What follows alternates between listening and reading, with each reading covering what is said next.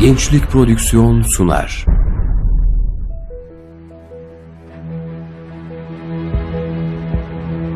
Bizim davamız İslam'dır. Gayemiz Allah'ın rızasını kazanmaktır. Hedefimiz hak nizamını hakim kılmaktır.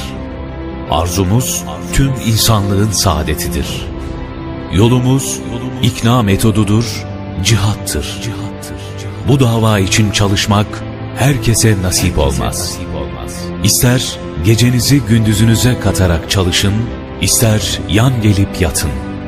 Bu hak davanın başarısını ne bir gün öne alabilirsiniz ne de bir gün geciktirebilirsiniz.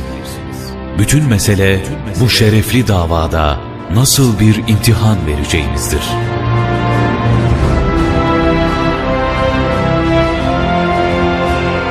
Profesör Doktor Necmettin Erbakan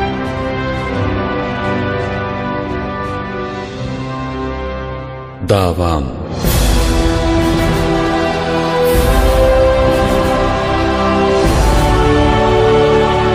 Profesör Doktor Necmettin Erbakan'ın kendi kaleminden mücadelesi, hedefleri ve yaşadıkları.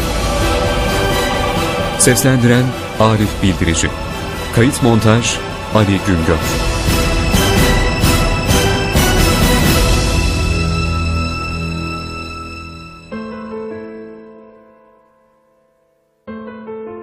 Abdülhakim Arvasi Hazretlerini insanları irşad etmesin, şuurlandırmasın diye önce başka beldelere sürmek istediler. Ancak görevini orada da yapar, insanlara cihat şuuru aşılar diye hafiyeler eşliğinde bir eve kapattılar. Gözetim altında olmak şartıyla haftada bir hava almak için evden dışarı çıkmasına izin veriyorlardı. Bir gün dışarı çıktığında evinin önünde pazar kurulduğunu gördü. O sırada cahil bir köylü o nur yüzlü adamı görünce kim olduğunu merak edip sordu. Abdülhakim Arvasi dediler. Bunun üzerine hafiyelerin arasından sıyrılarak o mübarek zatın önüne geçti. Çok perişan haldeyiz, şu ümmete dua et dedi. Arvasi Hazretleri ona baktı, sonra pazar yerinde bulunan insanları işaret ederek, erişilmeden dua edilmez, edilse de kabul olmaz dedi. Onun için dersiz ve İslam'dan uzak bir hayat yaşayan halka ne kadar dua etsek de fayda etmez. Bu yüzden İslam düşmanları cihadın muhteviyatını anlamamıza ve uygulamamıza engel olmak için ellerinden geleni yapmaktadırlar. Efendim biz cihad edeceğiz ama engel oluyorlar diyorlar. Elbette olacaklar. Tarihimizden biliyorlar ki cihat şuurumuz uyanırsa kurdukları batıl düzenleri tamamen yok olacaktır. O zaman nasıl hareket etmeliyiz? Cihat ibadetini en iyi şekilde nasıl yerine getirebiliriz? Bunun için dokuz tane iyiyi çok iyi bileceğiz. Nedir bunlar? İnanç sahibi olmalıyız. Güçlü bir imana sahip olmayan, zorluklar karşısında mücadelesini sürdüremez. İhlas sahibi olmalıyız. Mevki, makam, şan, şöhret peşinde koşmamalıyız. Riyadan uzak bir şekilde Allah rızası için çalışmalıyız. İttika sahibi olmalıyız. Allah'tan başkasından korkmamalı, fikrimiz sorulduğunda çekinmeden doğruyu söylemeliyiz. İttifak içinde olmalıyız. Birlikte olduğumuz arkadaşlarla ihtilafa düşmemeli ve çekişmemeliyiz. Çünkü hoşgörülü olmak kemalattandır. İyi ahlak sahibi olmalıyız. Gıybet, dedikodu, haset, kibir, kin, iftira gibi hasletlerden uzak durmalı ve kulis yapmamalıyız. Bu nefse esir olmakla değil, nefsi terbiye etmekle mümkündür. İhsan sahibi olmalıyız. Bize verilen görevi en güzel şekilde titizlikle yapmalıyız. İstişareyle çalışmalıyız. Benim dediğim olacak diye tutturmamalıyız. İstişarede fikrimizi söylemeli, irfan sahibi olmalıyız. İrfan, benim düşüncem de yanlış olabilir demekle başlar. İtaat etmeliyiz. Alınan kararları yerine getirme konusunda başkana itaat etmeli, aksaklık göstermemeliyiz. istikamet sahibi olmalı, cihad ederken İslam'ın diğer emir ve ibadetlerinin tamamına riayet edip ibadetlerimizi terk etmemeliyiz.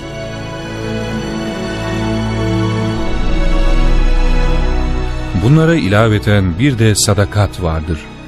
Sadakatsa zoru görünce kaçmamak, cazip makam ve menfaatlere kanmamaktır. Bütün bu mücadeleyi yaparken üç temel gerçeği asla aklımızdan çıkarmamalıyız.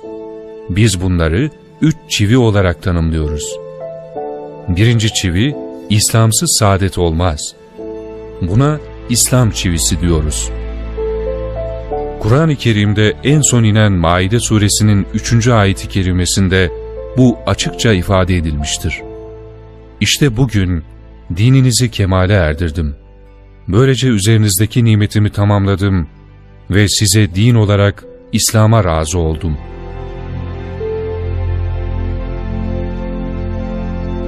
İkinci çivi, şuursuz Müslüman olmaz. Buna şuur çivisi diyoruz. Şuur, hayrı ve şerri birbirinden ayırmak, batıldan kaçınıp hakka tabi ve taraf olmaktır. Namazda okuduklarıyla dışarıda yaptıkları aynı olmayanlar, şuursuz ve sorumsuz insanlardır. Her gün 40 rekat namazın her rekatında Fatiha-i Şerif okuyoruz. Çünkü Fatihasız namaz olmaz. Fatiha'da ne diyoruz? Gayril mağdubi aleyhim veleddallin. Cenab-ı Allah bize neden günde 40 defa bu sözü söyletiyor? Nedir bunun manası? Ya Rabbi, sakın bizi sırat-ı müstakimden ayırma. Bizi gazap ettiklerinin yoluna saptırma. Delalete düşenlerin yoluna kaydırma. Gazap ettikleri kim? Yahudiler, Siyonistler. Delalete düşenler kim? Hristiyanlar, Haçlı emperyalistler.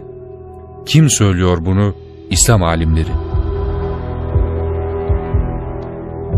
Sen namazda 40 defa Ya Rabbi beni sakın Yahudilerin ve Hristiyanların yoluna saptırma diyeceksin. Ardından selam verdikten sonra gidip ben Türkiye'yi Avrupa Birliği'ne sokacağım diyeceksin. ABD ve İsrail'e stratejik ortak olacaksın.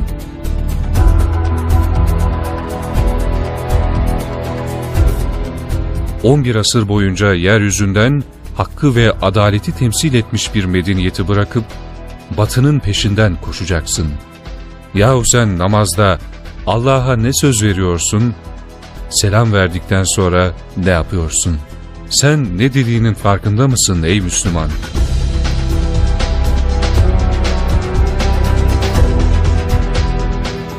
Üçüncü çivi, cihatsız İslam olmaz. Buna cihat çivisi diyoruz. Cihat, emri bil maruf, nehyanil münker yapmaktır. Hayrı emretmek ve yürütmek, şerri yasaklamak ve ortadan kaldırmak için gerekli şartları, imkan ve iktidarı hazırlamaktır. Bu konuda başarıya ulaşmanın en önemli unsuru, teşkilatlı ve organize bir şekilde çalışmaktır.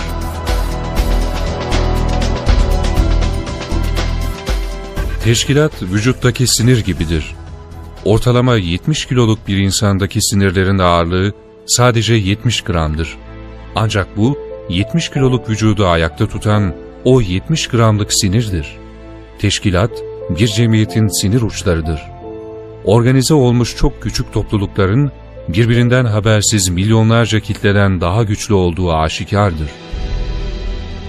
Bir insanın tek başına bütün bu hizmetleri yapması mümkün olmadığına göre hep birlikte ve teşkilatlı çalışmak mecburiyetindeyiz. Bunun için disiplin ve ciddiyet şarttır. Teşkilatın her kademesindeki çalışmalarda tertip, düzen ve disiplini sağlamak zorundayız. Tertipsiz, düzensiz ve disiplinsiz bir çalışma asla sonuç getirmez. Niçin çalıştığını gerçekten kavrayan bir dava adamı işinde ciddi olur. Hizmetle ilgili kendisine verilen görevi canla başla yerine getirmek için bütün gücüyle gayret eder ve mutlaka zafere ulaşır.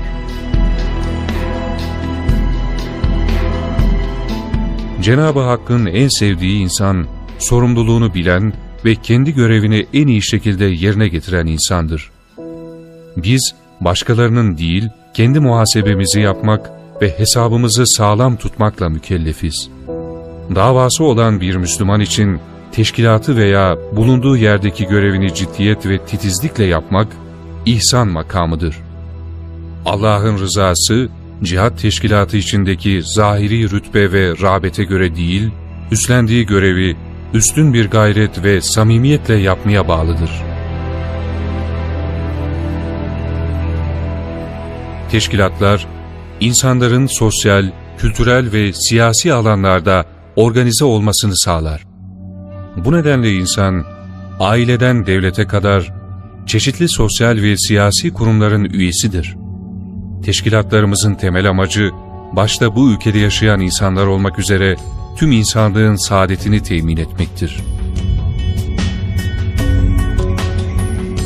Bu nedenle milli görüşçülerin en önemli görevi, saadetin beş temel şartı olan barış ve kardeşlik, hak ve özgürlükler, adalet, refah ve saygınlık alanında vatanımızı yaşanabilir, örnek bir ülke haline getirmektir. Tabii ki bu sonuca kendiliğinden ulaşılamaz. Siyasette hiçbir şey tesadüfi değildir. İnsan için ancak çalıştığının karşılığı vardır. Başarılı olmaksa birlikte, planlı ve disiplinli bir çalışmayla mümkündür. Teşkilatsa bunun olmazsa olmaz koşuludur. Teşkilat faaliyetlerinde gayemize ulaşmak için belirlediğimiz gündem çerçevesinde çalışılır. Bir işi başarmanın aşamaları vardır.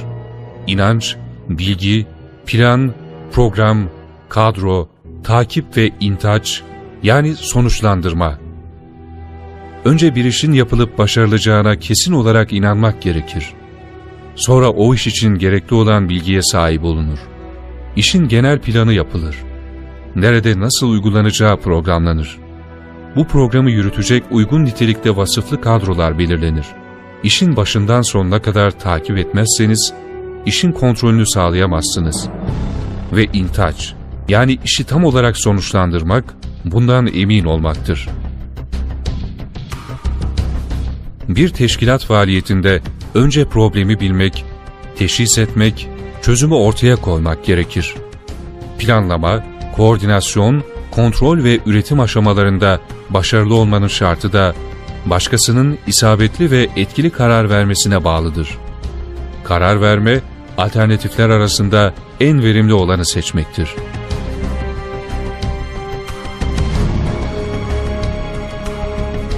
İhmal edilen ve zamansız verilen karar, teşkilatın başarısını azaltır. Bu bakımdan modele uygun çalışmak, başarı için kaçınılmazdır. Model çalışmanın esası da, her kademedeki teşkilat mensubunun işini severek ve benimseyerek bir dava şuuruyla yapmasıdır.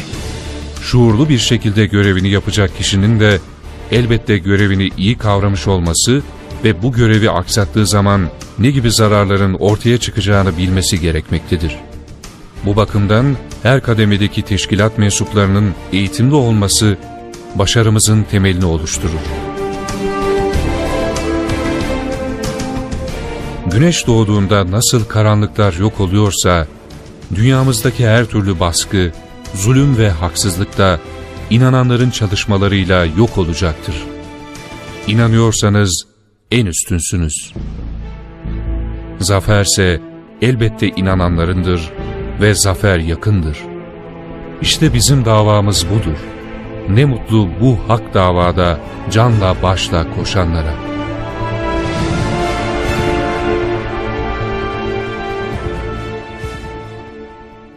İslam davamız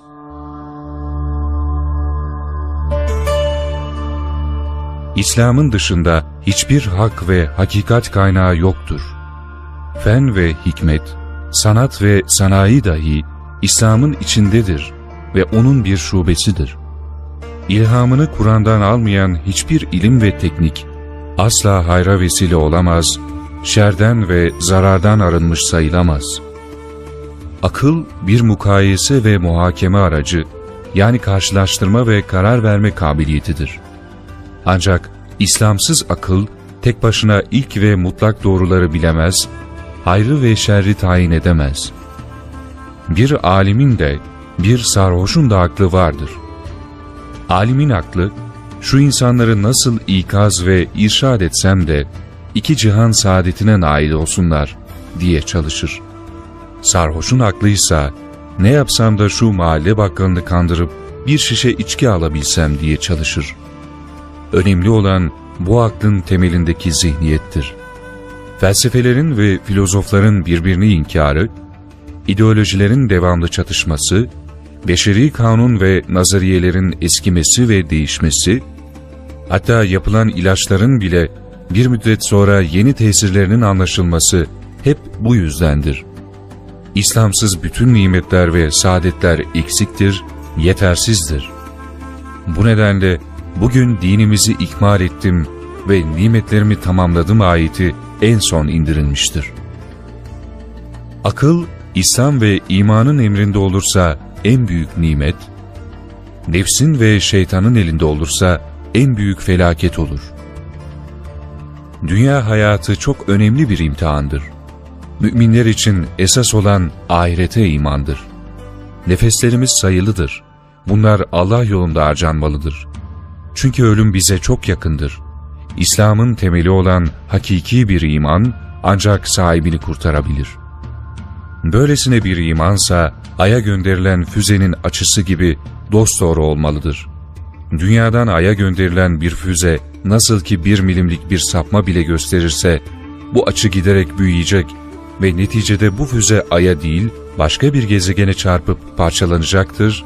Bunun gibi imani ve itikadi konularda başlayacak çok az bir şüphe ve sapma bile insanı giderek İslam'dan uzaklaştıracak ve bu sapma sonunda sahibini cennete değil Allah muhafaza buyursun cehenneme taşıyabilir. İslam'a ırkçılık, sentezcilik veya çeşitli sıfatlar eklemek, aya atılan füzenin açısının sapmaya başlaması demektir.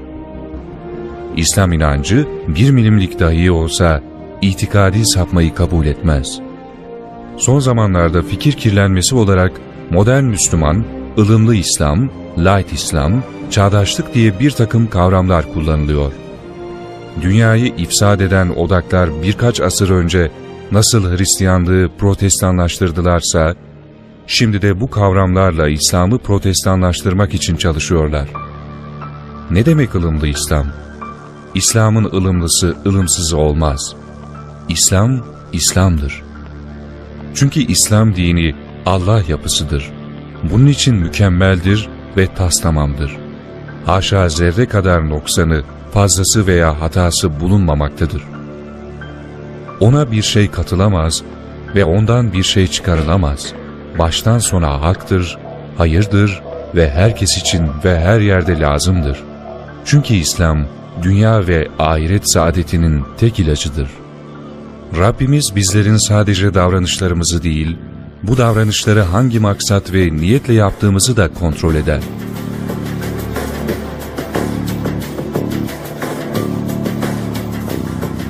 Atlı bir adam su içmek ve dinlenmek için bir pınarın başında durdu. Ancak çevreye bakındığında atını bağlayabilecek bir şey bulamadı. Kendi kendine dedi ki, ben şu ilerideki ormandan bir dal kesip geleyim. O dalı bu pınarın başına çakayım. Benden sonra buraya gelen insanlar benim yaşadığım sıkıntıyı yaşamasın. Onlara bir hizmetim olsun. Böyle yaptığı için ondan sonra o pınarın başına gelip atını bağlayan her insan nedeniyle sevap kazandı. Zaman geçti. Pınarın çevresinde büyük otlar bitti. Öyle ki atların bağlandığı kazık görünmez hale geldi. Bir gün Pınar'ın başına gelen bir başka atlı, Pınar'a doğru yürürken ayağa kaza takılıp düştü. Ayağa kalktığında kendi kendine dedi ki, ben bu dalı buradan söküp çıkarayım. Ola ki bir başka insan geldiğinde benim gibi takılıp düşmesin. Böylece bir hizmetim olsun. Kazığı otların içinden söküp çıkardı. O da bunu yaptığı için sevap kazandı. Yapılan işlem birbirinin tam zıttı olmasına rağmen kazığı çakan da, söken de Cenab-ı Allah'ın mükafatına mazhar oldu. Çünkü ikisinin de niyeti halisti.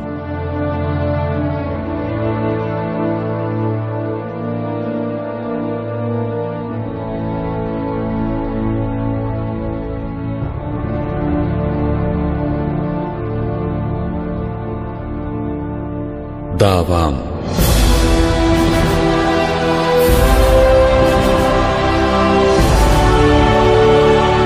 Profesör Doktor Necmettin Erbakan'ın kendi kaleminden mücadelesi, hedefleri ve yaşadıkları.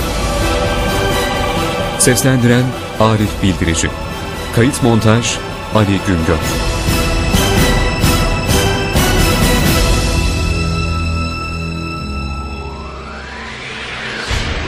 Gençlik Prodüksiyon sundu. 0332 350 7801